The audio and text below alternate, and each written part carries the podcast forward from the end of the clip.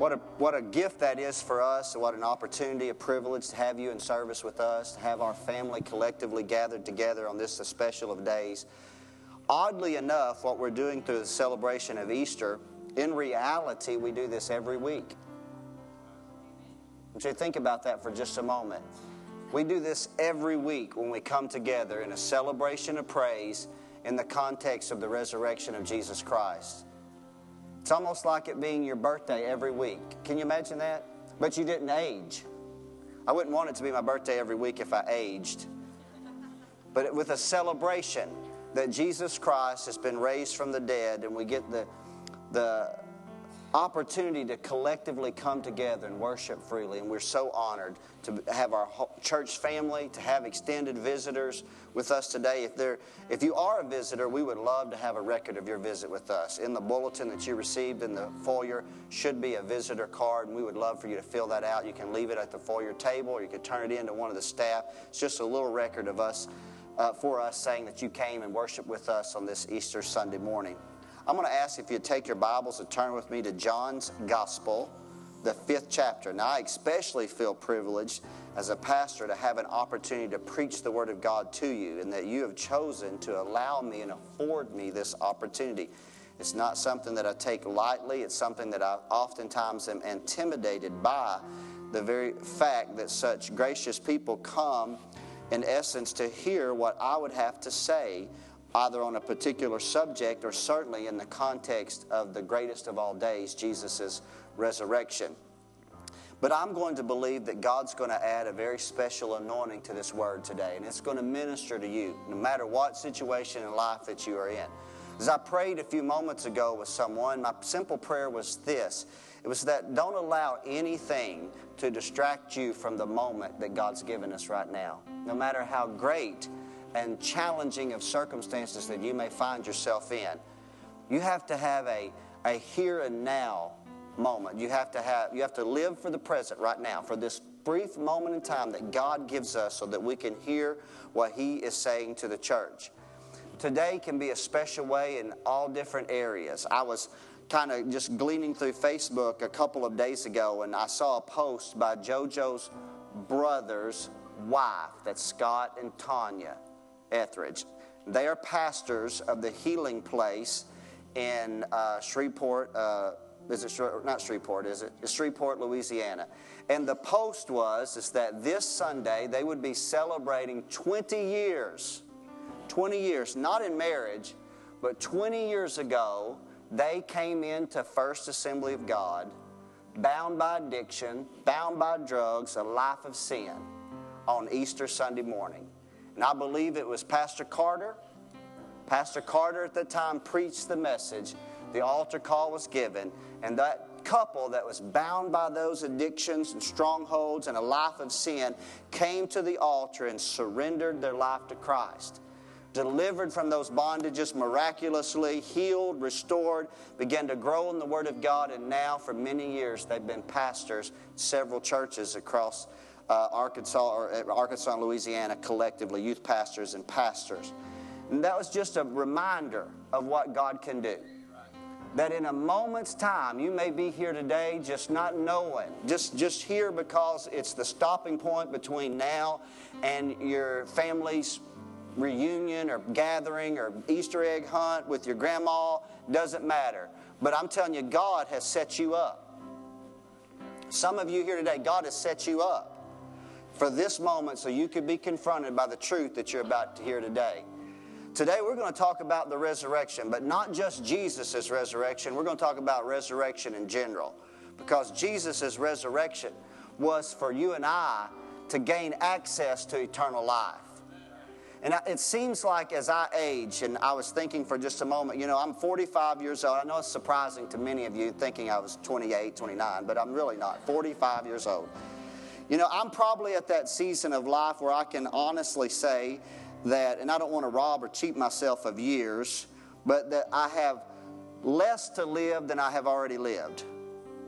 And when you start arriving at those places as something comparable to that, your perspective about life changes. It does. You start thinking about beyond. You start thinking more about the eternal and less about the temporal. My life as a pastor, I have always been concerned about how can I help you build your life, strengthen you, encourage you. Uh, you know, part of my gifting, I believe, is to cheer you on in life. But t- there's a shift that's taken place in my heart that I just also want to be found guilty of speaking directly to someone concerning their eternal destination. Because you can be patted on the back and we can rejoice with you over small victories in life, but if you die and go to a devil's hell, we have missed the whole mark somewhere along the line. So I want today you to come face to face with the realization that Jesus Christ is alive and He is the resurrection and the life. He said that by His own lips in John chapter 10 or 11 I am the resurrection and the life. But He also has said that there's going to be a resurrection. We're going to read about it beyond His resurrection, a resurrection for all of us. And it puts us at a tipping point, puts us at a place where we've got to decide what part of the resurrection we're going to take place or what part of the resurrection we're going to be associated with. John chapter 5, if you would stand and honor the reading of Scripture, we're going to read in verses 24 through 29, and then we're going to leap to the sixth chapter and read just a few short verses. Jesus said, Verily, verily, I say unto you, he that heareth my word and believeth on him that sent me, he that hears my word and believes on God, has everlasting life, and shall not come into condemnation, but is passed from death to life. Verily, verily, I say unto you, the hour is coming, and now is, when the dead shall hear the voice of the Son of God, and they that hear shall live. For as the Father hath life in himself, so hath he given to the Son to have life in himself, and hath given him authority. God has given to Jesus authority to execute judgment also, because he is the Son of Man. Marvel not at this, Jesus said, for the hour is coming in the which all that are in the grave shall hear his voice. So put this in perspective for just a moment. When Jesus, a few short chapters later, is outside of Bethany's burial chamber, and he calls out, Lazarus, come forth. There were many Lazarus that had died previously, but only one Lazarus heard the call and got up that day. But there will come a day when that voice echoes, and all will hear that voice and rise from the dust of the ground. Here Jesus said, And shall come forth they that have done good. And this is not necessarily works, but this is, again, go back to the 24th verse. You heard the word, you believed on him that sent me, therefore you have everlasting life. Then you will be raised again unto the resurrection of life. And they that have done evil, those that have rejected the free pardon of sins available through Christ Jesus, unto the resurrection of damnation. I can of my own self do nothing. As I hear, I judge, and my judgment is just, because I seek not my own will, but the will of the Father that sent me. That was the 30th verse for an addendum. The 35th verse of the sixth chapter now, John, again captures the words of Jesus. Let's read just a few short verses through the 40th verse. Let me start at the 34th verse. Then said they unto him, Lord, evermore give us this bread. Jesus said unto them, I am the bread of life. He that cometh to me shall never hunger, and he that believeth on me shall never thirst. But I said, but I said unto you that you also have seen me and believe not. You have seen me and believe not. You have touched me, and yet you still do not believe. All that the Father giveth me shall come to me, and him that comes to me I will in no wise cast out. Isn't God gracious through Christ? Doesn't matter how soiled your past may be, if you come to Christ, He will in no wise cast you out.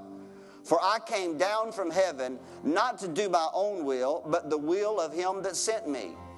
And this is the Father's will which has sent me, that of all which He hath given me I should lose nothing but should raise it up again at the last day. And this is, listen to this concluding verse this is the will of him that sent me. This is God's will that everyone would see it the Son, not just in the natural eye, but with spiritual eyes. We'll allude to that in a moment. And believeth on him may have everlasting life, and I will raise him up at the last day. Isn't that good news, church family? That's good news in this house today. Let us pray. Father, we're honored by the privilege that you have given us, and I'm express, ex, uh, just completely humbled by this great group of people that's gathered here today. In awe, in essence, of the men and women that are here. But God, I'm in need of a work of grace, my own life. I need an anointing to speak to the people. They didn't just come to hear, Father God, the words of a man, they've come to hear the words of God. And I pray, Lord, today in the name of Jesus that the doctrine that is taught, Father God, flows, Father, expressly from the Word of God, speaks to us, Father, at the very recesses of our being today, God. Awaken our ear that we might hear today, God. And Father, as I prayed so often, give me the tongue of the learned that I may have a word in season for he that is weary. It's in Jesus' name we pray. And all God's children said, Amen and amen. Thank you for reverencing the word of the Lord. For the previous few weeks of time, we have journeyed first in the book of Hebrews in seeing the life of Jesus, not only through the writings of the author, but as the author of the book of Hebrews captures for us the images of Jesus that had been revealed to us in the old covenant, the types and the shadows. And we and I drew your attention to the words that the author here would look back at. He would look back at these sacrifices and these offerings and say, These were a shadow of the thing that was yet to come. And once we completed that series for the last three weeks, we have taken a, an endeavor to look more closely at the life of Jesus that was captured by the gospel writers who were eyewitnesses of his person. Remember, the Apostle Peter said these words. He said, We have not followed cunningly devised fables when we made known to you his majesty. But we were eyewitnesses. We were eyewitnesses.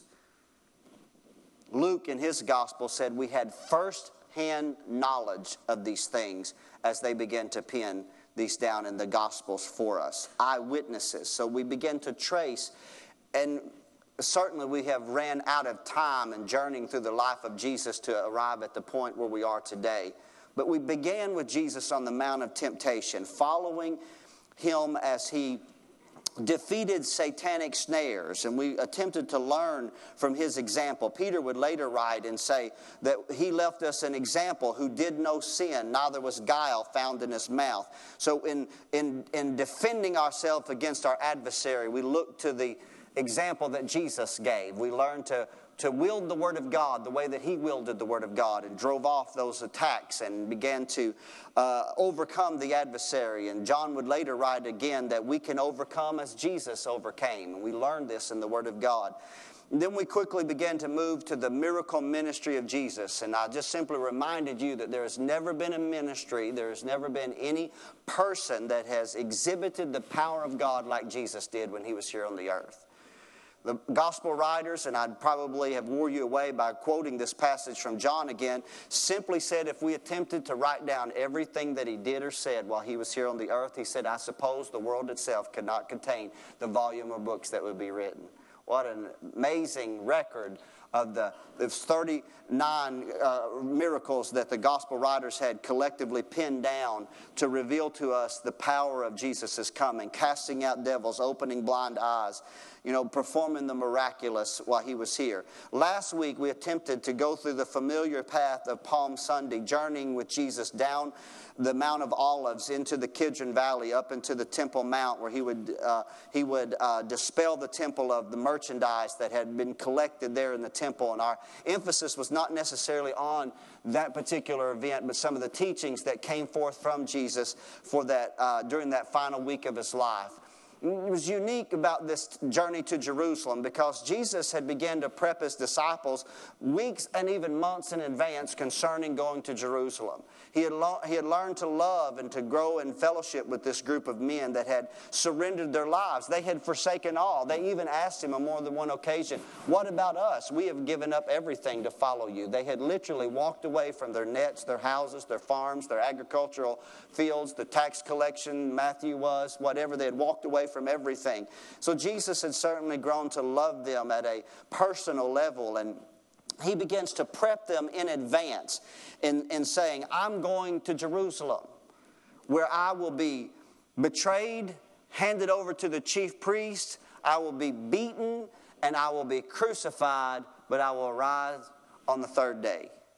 Now, if you read the Gospels closely, you'll find almost every time that Jesus shared this, his disciples either could not follow him, they could not visualize this in their mind, they could not see this event taking place, or they simply could not understand it about why it would happen, um, the need for it to happen. And so typically they would try to talk him out of it. Matter of fact, Matthew's gospel, the 16th chapter, tells us that Peter, once Peter finally had the realization that it was going to take place, he rebuked Jesus and he said, Far be it from you, Lord, that you would go there and die. Jesus had to reprove him. Get thee behind me, Satan, for thou savorest not the things that be of God, but the things that be of man. And so, Jesus, for these latter few months of his life, is prepping his disciples for the event that will take place. It was even recorded by the gospel writers. His face was set like a flint. His face was set to go to Jerusalem, yet knowing what would take place while he was there, that he would suffer, first of all, betrayal by one of his closest allies, one that had his hand dipped in the sop at the very last supper. Satan would enter into Judas of Iscariot, and he would betray Jesus for the price of 30 pieces of silver. He would then stand in front of Annas and Caiaphas, the high priest, where they would falsely accuse him of accusations that were unfounded, but to prove uh, that, that they believed that he was worthy of death, they would hire men to lie against him, ultimately concluding that he was worthy of death. They, gave, uh, they, they did not have the right under Roman law to, to crucify him themselves, so they sent him to both Herod and Pontius Pilate. Pontius Pilate examined him and determined that he was not worthy of death. Pontius Pilate said, Bring me a basin. And they brought a basin. In front of all the people, he washed his hands and said, My hands are clean of this man's blood. The people cried out. The mass of people that cried out and said, Let his blood be on us and our children and our children's children. And Pilate gave the order to crucify Jesus. And time would fail us today to follow that journey with Jesus when he was taken from Pilate's kingdom or Pilate's uh, throne room and he would go for the, the cat of nine tails, perhaps, the lacerations of 39 stripes upon his back, being stripped in front of their eyes, and, and, and then a robe placed upon him to which they, the Roman soldiers knelt and falsely mocked him and put a crown of thorns upon his head. And he was led down the Via Dolorosa. It was a path of suffering that would go through the city streets of Jerusalem. It was there that he would carry his own cross to Golgotha, and it was there, suspended between heaven and earth, that Jesus Christ Christ, the Son of God and the Son of Man, would die as a common thief in the eyes of men. He would be railed upon by the accusers as they would go, and they would say, If you're really the Christ, cast yourself down. But even then, he was still so full of love and grace that one of his final prayers that he would pray that day from the cross of Calvary, he would say, Father, forgive them, for they know not what they do. What a gracious Jesus that we serve today. A thief on one side of the cross would laugh and mock at him, but another on the other side of the cross said, Lord, would you remember me when you come into your kingdom? And Jesus said, Today you will be with me in paradise. What a gracious God we serve. Jesus Christ would lift up his eyes and he would pray, Father, why hast thou forsaken me? I know you know this story, recorded by the gospel writers. He would bow his head and he would give up the ghost. Jesus Christ expired on the cross of Calvary. Joseph of Arimathea was a follower of Jesus, but kind of quietly for fear of the Jews, comes to comes to Pontius Pilate and begs the body of Jesus. Pontius Pilate is surprised that Jesus is dead already, and so he sends word to determine whether or not he's dead. He finds that he is dead, and so he allows Joseph of Arimathea to take the lifeless body of Jesus down from the cross, and he puts him in a newly hewn sepulchre, and it's sealed shut the Jewish leaders come to, G, to, the, to Pontius Pilate and say, and I know this is familiar to you, but I'm going somewhere with this. And they, and they say, listen, this man that while he was alive said that I'll rise again. So we want you to put a watch and make sure that, that, that, that his disciples don't come by night and steal his body away. And, and so Rome authorizes a watch of, of a centurion and other men to watch uh, the tomb. And so Jesus' lifeless body is taken by Joseph of Arimathea and Nicodemus, and it is wrapped. Briefly, it is embalmed very quickly because the Sabbath is drawing near and they cannot work on the Sabbath, and it is placed in that, uh, that newly hewn tomb and it is rolled shut. A stone is rolled in front of it, and Rome Rome seals it. No man, no man can roll this stone away. No man can roll this stone away. And Jesus' disciples are scattered in fear. They had watched this man perform the miraculous, and then to their surprise, they have now watched him die such a brutal death. And they are in fear, hiding behind closed doors. The Sabbath is nigh. They do not work on the Sabbath following their Jewish culture. On the first day of the week, captured by all four gospel writers, the scripture says that Mary and the other women are going early to the sepulchre with spices. Jojo read it, Mark's account, with spices to embalm his body. But they are concerned about who's going to roll the stone away. And yet, as they get closer, they see that the stone has already been rolled away, and they're perplexed. Now, the gospel writers differ in the record over the what took place next, whether they left the embalming, uh, embalming fluids and simply ran to meet the disciples, or whether they actually looked inside or heard an angel. Either way, one of, the, one of them go to the disciples and say, They've taken away his body, and we don't know where they have taken it. Peter and John jump up and they run to the sepulchre. John is younger. He gets there first. He looks into the sepulchre, but he doesn't go in. Peter, as soon as he arrives, goes right into the sepulchre. He discovers the grave clothes on one side, the napkin that was about his head folded and laid uh, on the other side, and they are perplexed and they don't know what to do. They uh, don't know the answer to this, and so then they leave, and even the other women leave, and Mary is left there by herself. And she's weeping and sobbing. She doesn't know what to make of all these events. And then she sees to her side a man, a lone solitary figure from the back, and she supposed him to be the gardener. Now, in her heart of hearts, she believes that Jesus has been stolen at night, and she doesn't know uh, what to do. She wants him to experience a, a proper burial. And so she says to him, not knowing who it is, she said, Sir, supposing him to be the gardener, Sir, if you will just tell me, I know you were here, I know you watched, I know you are aware of who rolled this stone away, I know that you know where they've taken this body, and if you will but tell me where he is, I will go and I will personally take his body and give him the proper burial. And about that time, can you imagine? About that time, the gardener turned around and when he turned around, the Bible says that she knew that it was Jesus. And she said, Rabboni, Rabbi. Can you imagine the emotion of the hour in her own heart, having seen him die on the cross of Calvary? having spilled out his life's blood on that cross, knowing that he was laid in that tomb. She had watched personally that, that, that stone be sealed, and now he's standing there in that presence of that sepulchre, but not in the sepulchre, and he is alive to the glory of God. She wants to run and hold him as you and I would as well. Amen. And Jesus said to her, He said, Mary, Mary, don't, don't cling to me, for I've not yet ascended unto my Father and to your Father, but go and tell my disciples that I'm alive. Go and tell them that I'm alive and that I will appear before them in Galilee. And so Mary does exactly as Jesus has said, and she comes and she finds them and she tells them, I have seen him, he is alive. But his disciples, full of faith and power, the Bible says, think her words are but a fairy tale. Woman, you have seen a spirit. You're deranged. You want him to be alive so bad, you have created the imagination in your mind, and they dismissed it.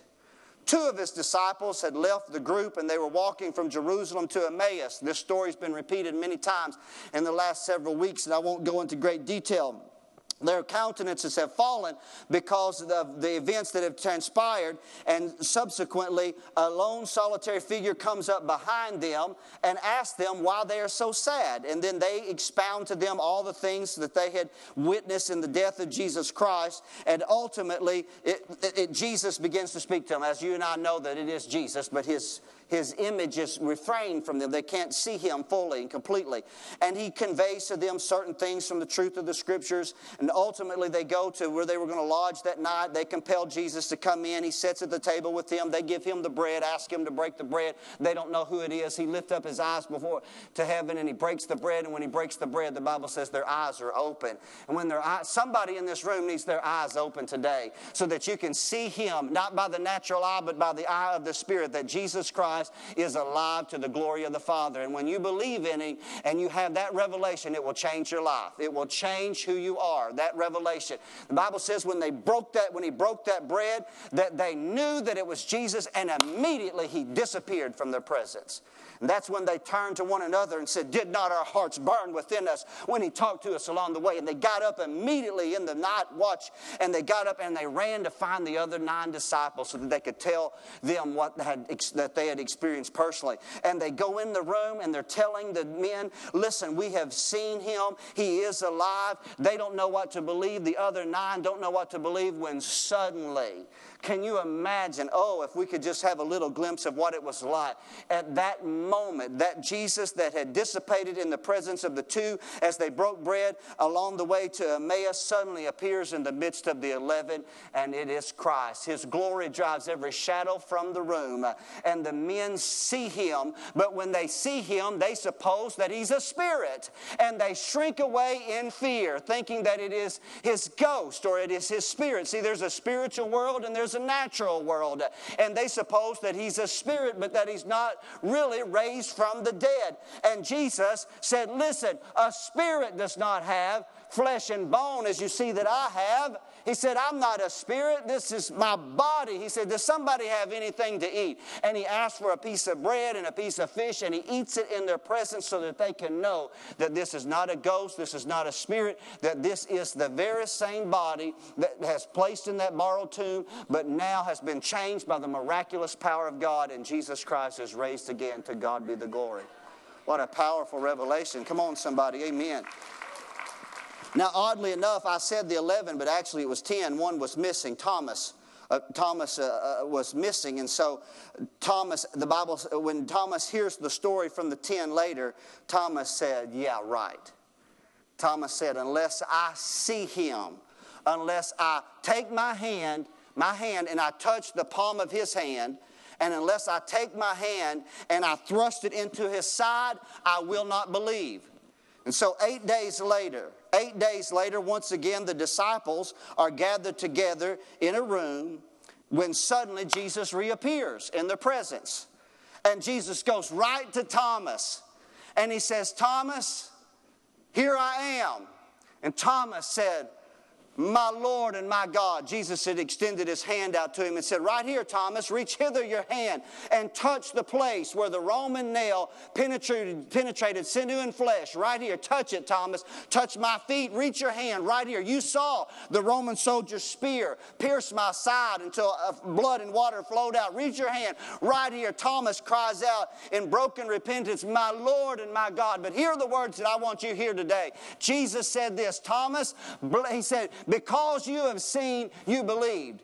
Because you have seen, you have believed. He said, but there's going to come a group of men and women. They're going to be gathered uh, on Easter Sunday morning, 2014, in Heber Springs, Arkansas. And they have never seen me with the natural eye. They have never touched my hand. They have never reached forth and put their hand into the gaping wound in my side. They have never clung to me like Mary did. But without seeing, they yet believe. And because they believe, blessed are those who have not seen and yet believe. So I want you to know today, I cannot say with the Apostle Peter, I was an eyewitness of his majesty, but I can say this that without seeing, I yet believe. Without touching, I yet believe. And I know that Jesus Christ is alive. To God be the glory this morning. Amen and amen. And it's the cornerstone of our faith, the resurrection of Jesus Christ.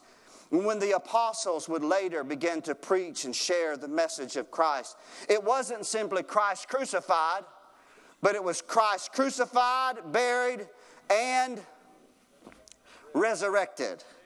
The preaching of the cross is not complete without the resurrection. The preaching of the cross finds its completion when Jesus Christ, who had prophesied his own death, I will die this way, but he also prophesied his own burial, for as Jonah was three days in the heart of the uh, whale, so shall the Son of Man be three days in the heart of the earth. But he also prophesied his own resurrection. He said, No man has the power to take my life from me. Freely I lay it down, and freely I will take it up again. And so that's the Jesus that you and I know and serve and believe in. That Christ, that resurrected King. With great anticipation, we await his coming. We await his coming and we long for that day. No wonder the gospel writers and John would close the book of Revelation with these words Even so, come, Lord Jesus. Come quickly. Let the heartache and sorrow of a depraved world pass away when God will wipe away all tears from our eyes and you and I will live eternally in God's kingdom with all the glories and the majesty of that glorious kingdom where the Bible says that the sun will have no need for the, to shine, the moon will not light the darkened sky, for the Bible says that the Lamb is the light thereof. We will walk on streets of gold. We will behold His glory. We will experience the love of God. Thank God for the promise of the resurrection that we have in Christ Jesus. It's the greatest of all truths. One of the dangers of the culture that we live in today one of the dangers that we live in the cultures today, one of these dangerous doctrines that we have today, is that there has been a doctrine of abundant life that now supersedes the doctrine of eternal life. I'm a believer in the doctrine of abundant life. John 10 and 10, Jesus Christ came that we might have life and have it more abundantly. I believe God wants us prosperous and blessed, but let me tell you, that should not be, that should not supersede the doctrine of eternal life. That's the greatest of all doctrine because you can live blessed and you can have a home and you can have all these things and, and all this. But let me tell you, the greatest blessing of all is the promise of eternity eternal life with God in Christ Jesus. And the cornerstone of all that we believe is the resurrection of Jesus Christ. The resurrection. So, in contemplating upon the resurrection, I wanted to leave three quick nuggets of truth with you today, just quickly today in your spirit, that is afforded to you because of the resurrection of Jesus Christ. This is afforded to you and I as believers in Christ. First and foremost is you and I have a hope that the world doesn't have. The Bible says that we've been begotten again unto a lively hope by the resurrection of Jesus Christ from the dead. As a matter of fact, when the Apostle Paul said it's the hope of the resurrection. See, there's a difference between faith and hope. Faith possesses it now, hope anticipates that which is yet to come. By hope, I'm longing for that day, but I anticipate it to come. God has given us hope. One of the things that we recognize in this earth that there's death in this earth that every one of us, you may not die of cancer, but you will die. You may not die in an automobile accident, but you will die. You may not die of natural, you're going to die. But the reality is, you and I have hope of a resurrection. Oh, hallelujah the promise of eternal life with Christ Jesus. The Apostle Paul said these words. He said, If in this life only we have hope in Christ, we are of all men most miserable. If in, on this side of eternity we have hope in Christ, then our lives are miserable failures. But Christ has opened to us the portals of glory and given us the promise of eternal life. And that eternal life is the hope that we now possess.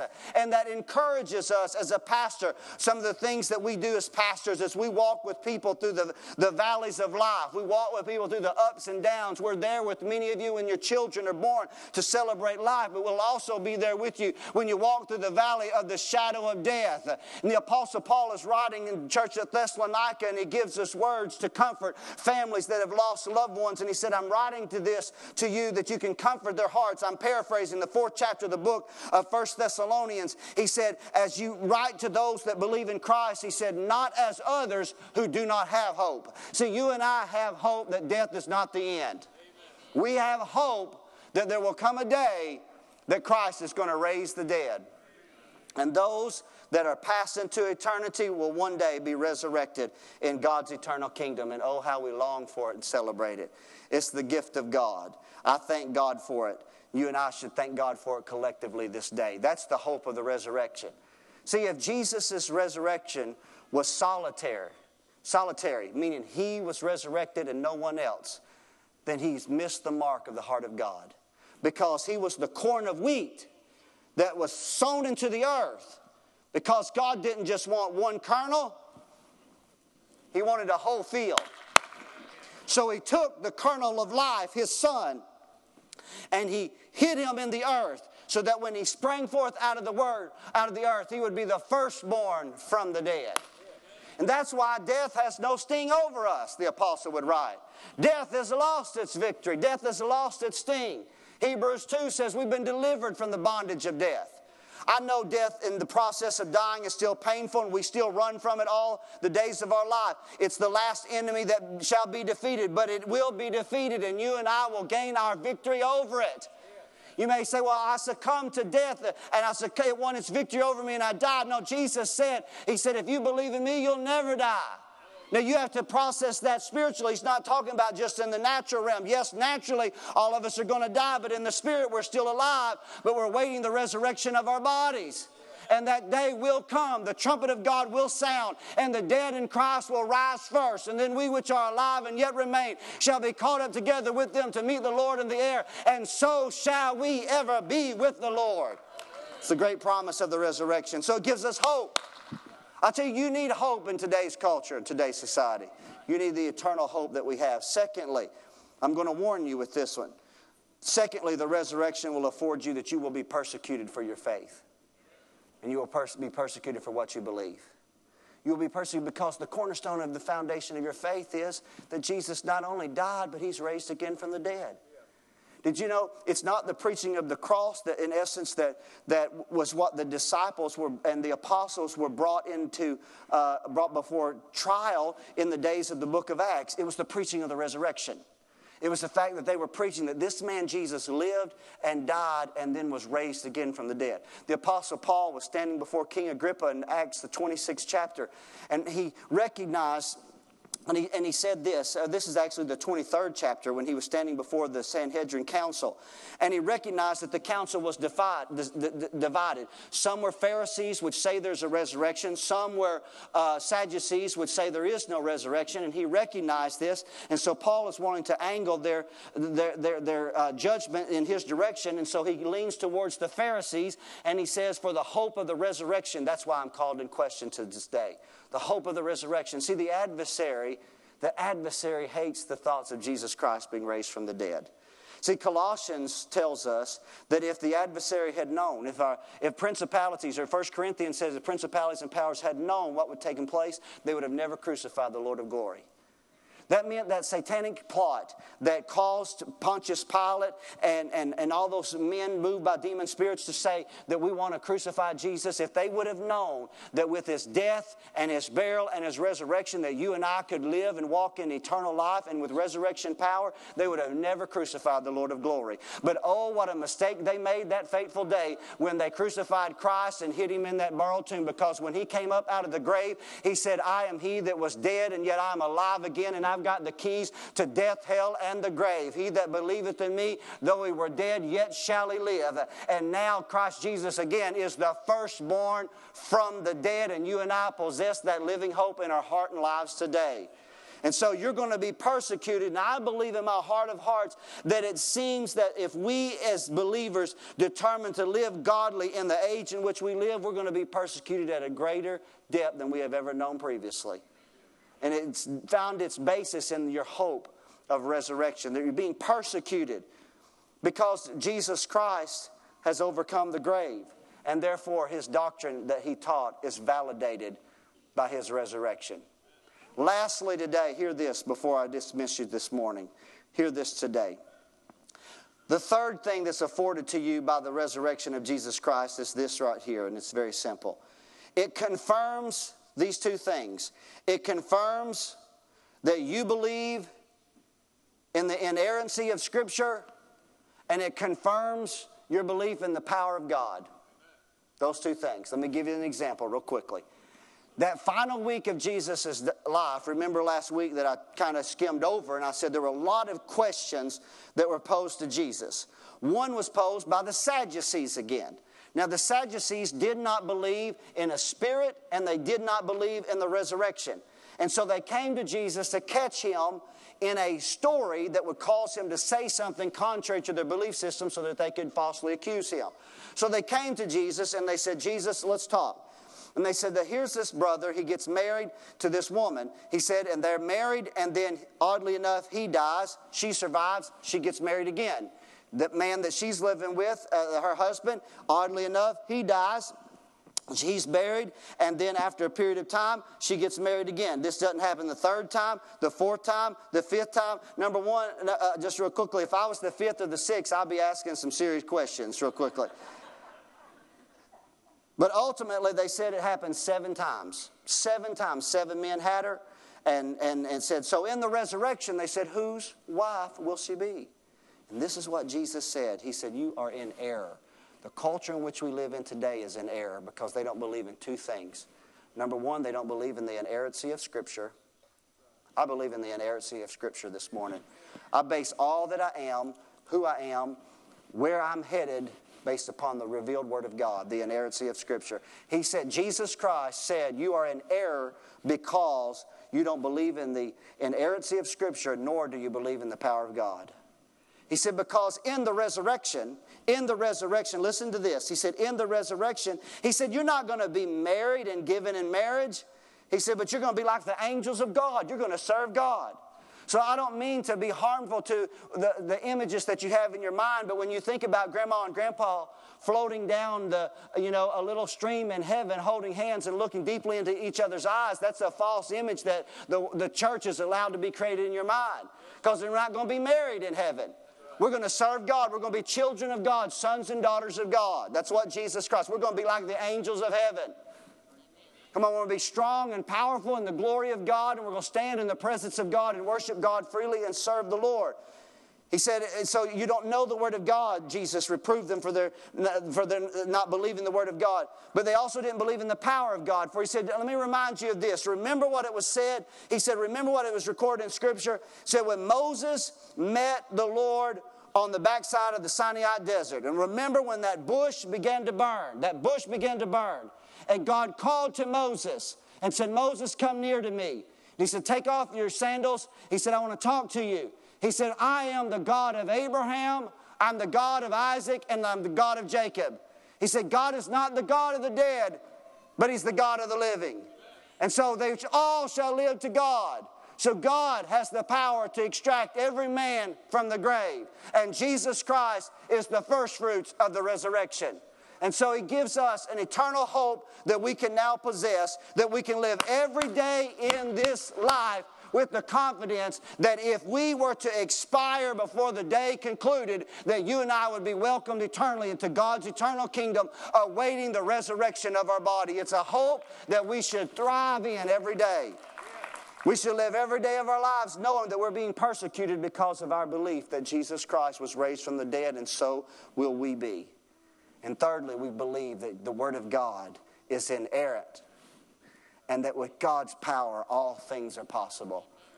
Some say, well, now, Pastor Brown, let me tell you, how can, how can you believe in a resurrection? What about the people that perished at sea? Or what about the people that were consumed by wild animals? And what about the people whose ashes have been tossed into the air and have been, have been caught by the wind and taken to the four corners of the world? All I know is, is that God reached his hand down and took a handful of clay and he breathed into it and it became a living soul. And if he did it once, he can do it again. And he's going to raise us from the dead. To God be the glory, the power of Jesus' resurrection resurrection. Whoever's coming back on the platform with me, if you would today in dismissal, I'd like to turn our attention this morning in dismissal to the words of Jesus today, the will of God. He said in John chapter 5 and John chapter 6, This is the will of God. This is the will of God for your life. This is the will of God that sent me, that every one which seeth the Son would believe on him and have ever lasting life, and I will raise him up at the last day. I will raise him up at the last day. In the fifth chapter of John, when Jesus began this discourse on resurrection, he made a statement that we must catch today very quickly. Because our culture today has taken doctrines, even in the church, that we believe in, and so compressed them and so ostracized them that they're no longer in mainstream Christianity. One of the doctrines that I'm talking about is the doctrine of judgment. It's as if there's not going to come a day of judgment because the culture of today doesn't want to hear that. The culture today doesn't want to hear it because we're fearful of judgment. We're fearful of it. We're fearful of it. Fearful of judgment. And it's a perverted and a distorted doctrinal belief system that says I can live any way, any way that I please, and then I will pass into eternity and be welcomed into God's kingdom. Let me tell you, if you don't have faith in Christ and trust the Lord, you will be resurrected one day. But Jesus Himself said, You'll be resurrected to the resurrection of damnation, not to the resurrection of righteousness. So Jesus here is setting the stage. And he's saying, listen, if you believe in what I'm teaching you, if you put your faith and your trust in me, you will be raised again unto righteousness. You'll be resurrected into eternal life before the Father. But if you reject me, now hear this today, real quickly. I'm closing right now with these words. On Easter Sunday, when we're celebrating the resurrection of Jesus Christ, but what I, as I contemplated it through the course of this week, my, my attention could not wrap just around Jesus' resurrection, but my attention was wrapped around the fact that we were going to be resurrected. And we're going to stand before God one day. And you're going to either hear these words, you're going to hear these words Well done, thou good and faithful servant. Enter into the joys of the Lord. Or you're going to hear these words Depart from me, for I never knew you. And eternity for you will be in the lake of fire that burns with fire and brimstone, where the beast and the false prophet and Satan himself is tormented away from the presence of God. The scripture says, forever and ever. The righteous will live eternally in God's kingdom. This is real stuff, church family. I didn't make this up. I didn't go to seminary and learn this in a, in a theological school. This is simply what Jesus said. Jesus Christ said these words and he said, If you put your faith in me, you'll be raised again to newness of life. But if you reject me, you'll be raised again, the resurrection of damnation. That's serious. That's a serious matter. And our culture today just acts like it's just something that we don't even have to consider. We just go and do whatever, and Jesus is, and his teachings are just myths and fables of the past. Let me tell you, he validated everything that he said by his resurrection. It, that's the key right there. If you didn't hear anything at all, hear that today as I conclude on this Easter Sunday sermon. He validated everything that he said when he died, was buried, and was raised again. And so now it behooves you to hear what he has to say. Jesus Christ died on the cross to be the atoning sacrifice for our sin. God forbid that we would reject it, turn away from it, walk away face eternity without the saving grace of the knowledge of God. Our heads are bowed and our eyes closed in the presence of God on this Easter Sunday morning. Oh, how my heart was moved just a couple of days ago and I read that testimony. 20 years today, a couple is celebrating 20 years of deliverance from sin, life with Christ, and possessing the hope of eternal life. And it was because they came to First Assembly of God on an Easter Sunday as an invitation, probably by a loved one, a life filled with sin.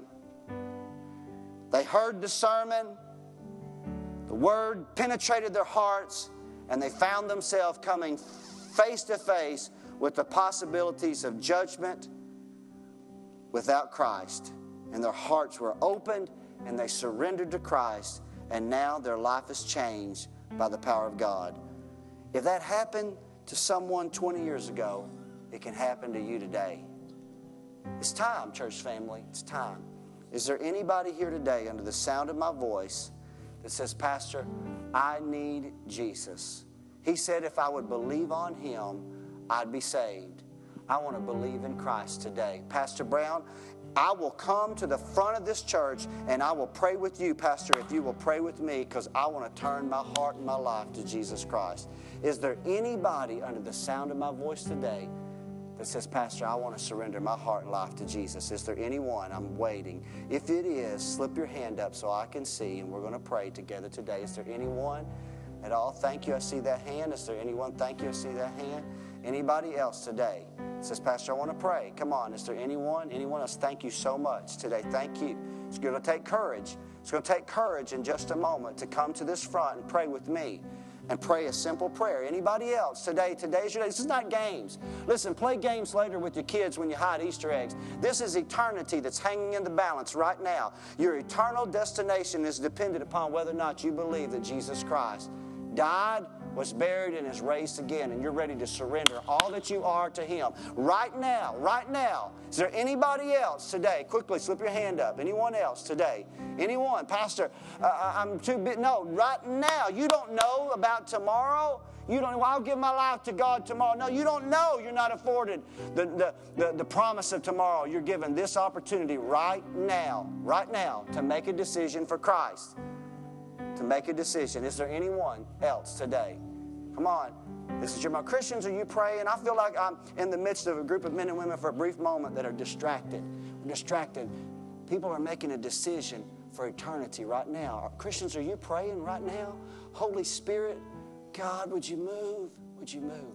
Those that raise their hand have the courage to come forward right now and let me and JoJo meet with you right here, right now, to pray a simple prayer with you that we believe will enable you to enter into God's kingdom. Come on. If somebody needs to come with you, come on. Don't let her walk alone.